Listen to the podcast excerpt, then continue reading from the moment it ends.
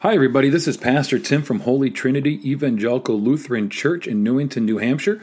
This is our weekly podcast of the sermon from the prior Sunday. Normally, at this time, I have invited everybody to join us for worship at 8:30 and 11. Uh, but right now, we're in the midst of the global pandemic, and so we are not having worship in our building at 8:30 and 11. Instead, you can find us online doing virtual worship using Zoom. You can find the information for all of that on our website at www.htelc.com. You can also like us on Facebook. And uh, those are the two primary ways in which to find our links to have worship with us. So it doesn't matter where you are, as long as you have an internet connection, you can join us for worship. So thank you for listening. We hope that you find the sermon meaningful and purposeful, that it connects to your life and how you interact with the world. And most of all, it reveals God's infinite love for you and all of creation. We continue our service with the gospel reading coming from Linda this morning. The gospel reading today is from Matthew chapter 21, verses 23 to 32. When Jesus entered the temple, the chief priests and the elders of the people came to him as he was teaching, and said, By what authority are you doing these things, and who gave you this authority? Jesus said to them, I will also ask you one question. If you tell me the answer, then I will also tell you by what authority I do these things.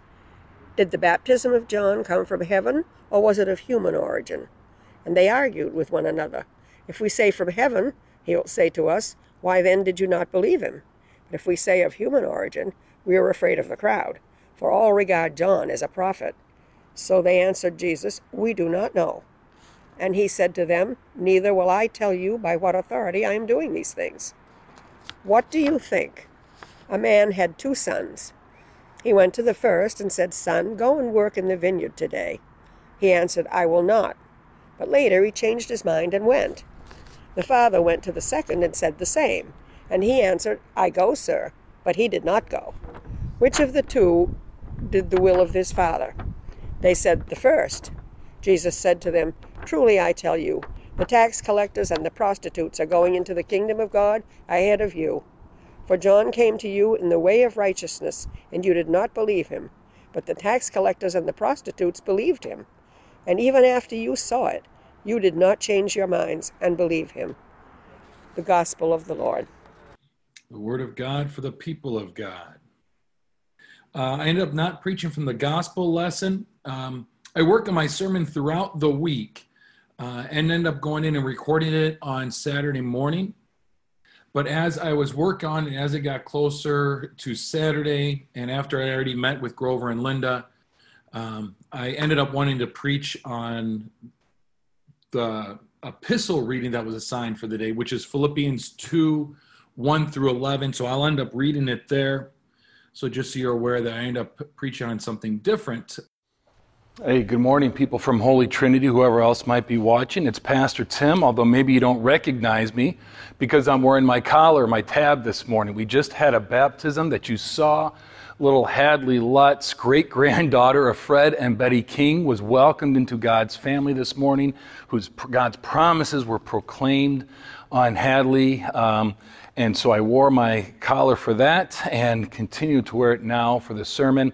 We are set up here in the sanctuary, so I'm going to continue preaching in the sanctuary. I appreciate all the kind words I get about the whiteboard. Hopefully, you'll be able to get something from this sermon as well, even though I won't be writing on anything behind me. This morning, while we had the passage read from Grover and Linda about uh, the parable of the two sons, I wanted to preach from the Philippians lesson that was assigned this week. And hasn't read yet, so I want to read it now. It comes from Philippians 2, verses 1 through 11. And this is what it says If then there is any encouragement in Christ, any consolation from love, any sharing in the Spirit, any compassion, any sympathy, make my joy complete. Be of the same mind having the same love, being in accord and of one mind. Do nothing from selfish ambition or conceit, but in humility regard others as better than yourselves. Let each of you look not to your own interests, but to the interests of others. Let the same mind be in you that was in Christ Jesus, who, though he was in the form of God, did not regard, regard equality with God as something to be exploited, but emptied himself, taking the form of a slave and being born in human likeness. And being found in human form, he humbled himself and became obedient to the point of death, even death on a cross. Therefore, God also highly exalted him, exalted him and gave him the name that is above every name so that at the name of Jesus every knee should bend in heaven and on earth and under the earth, and every tongue should confess that Jesus Christ is Lord, to the glory of the Father. Again, this may not be from one of the Gospels, but it is good news. So, the Gospel of the Lord, the Word of God for the people of God. Amen. So, a little bit just about Philippians as I set the book down there. Philippians is one of um, a letter written by Paul in the, in the New Testament. There's 13 letters that scholars believe are, that are attributed to Paul. Scholars believe seven of them are authentic, seven of them are actually written by Paul. Other ones, there's some dispute, maybe written by a student of Paul, something like that. But Philippians is one of the authentic letters to Paul. It was written while he was in prison, most likely in Ephesus, Ephesus, and is filled with joy. Uh, Paul has a lot of different reasons for writing letters, sometimes for admonishment, sometimes because there's conflict in a community where he was. Paul had been to the Philippian community and had a great relationship with them, and Philippians is known as what might be called a letter to a friend, or a fellowship letter, or a family letter. It's filled with thanksgiving, it's filled with remembering the times we had and, uh, and, and encouraging one another. And what we get here is some encouragement from Paul to the Philippian community on how do we live with Christ within us? How do we live lives in Christ? Now, that second part, and if you noticed it on um, when I had it up on the screen as I read it, it was in um, indented.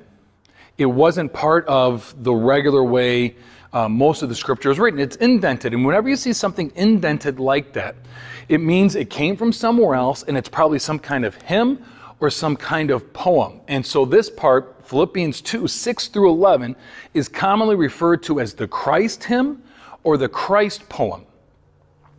And while Philippians was written sometime in the early to mid 50s, so it was really written before any of the other Gospels. This part of Philippians 2 6 through 11 is some of, if not the oldest scripture we have in the New Testament that is speaking about who Jesus is. They think this was part that um, was written maybe in the mid 40s or so, some of the oldest uh, scripture that we have. And it's also some of the most famous. You may not know it as well, but uh, I feel like we spent a whole lot of time during seminary and people spend a whole lot of time studying it. Now, it can be used in two different ways. So, two schools of thought. We have theology, uh, theology, theo, God, ology, study. Theology is the study of God. And underneath that, you get a whole bunch of different types of branches, right? A specific one in which this passage is used is for Christology or Christology. Christology, right? So it is Christ, the study of, the study of Christ. And a huge uh, realm of academic study is the divine versus the human nature of Jesus, of Christ. And this passage, one of the oldest, if not the oldest passage that attests to who Jesus is, is used frequently in those conversations, I almost wanted to say argument because that's what they can devolve into, but in those conversations, and we'll say that, he was, as it says, um, not in human form, but became human, right? Became obedient even to the point of death. And so you can have a high Christology, you can have a low Christology. A high Christology means you start with the divine nature and you work toward the human nature of Jesus. A low Christology means you start with the human nature of Jesus and you work toward the divine nature of Jesus. But that's theology, that's how this is used to talk about theology, Christology. The other aspect, and I think is really what this is about, is about ethics. Ethics being what are those principles that guide our behavior? You see, this passage, when it was written, wasn't written with the understanding of I'm giving you information about God that you can dissect so um, you have this deeper understanding. It does give you a deeper understanding, but not to dissect as if you know all the details of God. Rather, this passage, this 6 through 11, who took on human form and was obedient even to the point of death, was given out of what does it mean to be a follower of Christ? Not that we can imitate Jesus, we're going to fail, but what are those principles on how we lead our lives and treat one another and treat ourselves?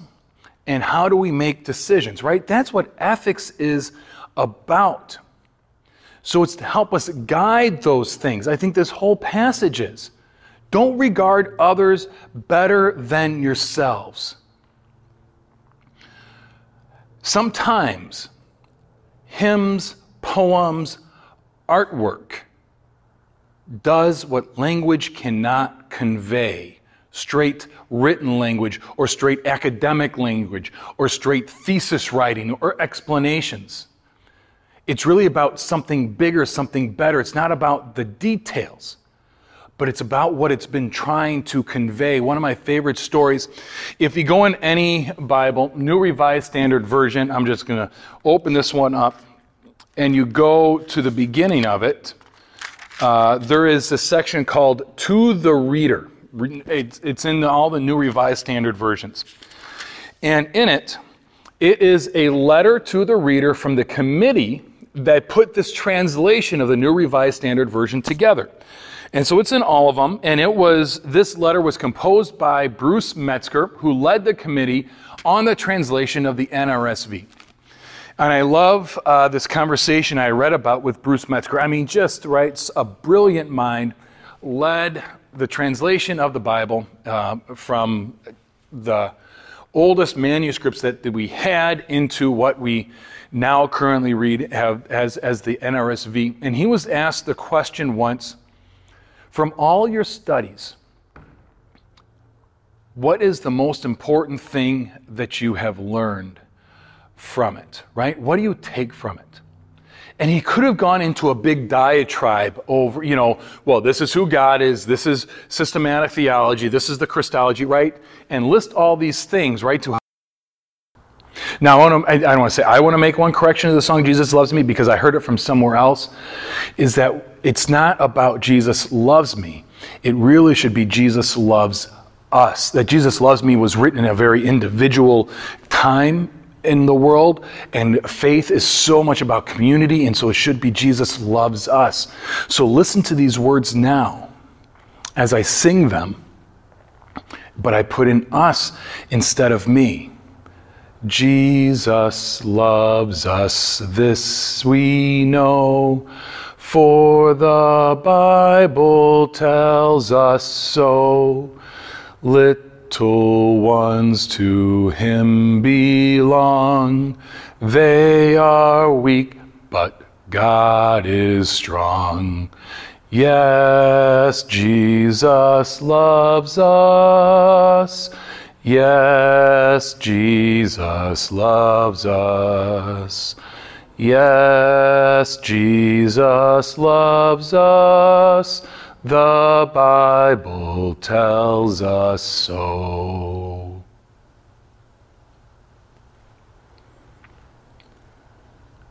That I find more powerful than almost anything else. A simple song to convey what can be a very complex idea. That's what Paul is doing here. Complex, it can be very complex. How do we treat each other? How do we make decisions? What are our ethics or our guiding principles? And Paul encourages them in simple ways. Now, we don't know this poem, we don't know this hymn, so we can't really quite maybe grasp it with the depth of understanding that they had then. But I think we can understand the idea. Paul uses a hymn or a poem to convey this complex ideal idea. Be humble. Treat others as better than yourselves. Look at what Christ did. No, you can't be like Christ, but remember, Christ is in you, so you have a way to guide you. Do for others what is best for them. Seek their best interest. And in doing so, we trust that that will also be in our best interests. Turn away from selfishness. Remember, we talked about that being sin the last couple of weeks. Sin is being turned inward, being focused on myself. What's in it for me? How do I benefit? Love is being turned outward. Love is seeking the interests of others for no other benefit except the other. That's what God did for us. That's what we're asked to do for the world. And we have the ability, even though we will fail at times, because Christ is in you, Christ is in me, we are in Christ. So may you know you are loved. May you know God has lifted you up. May you know that God has given you abilities beyond what you realize to love the world. Amen.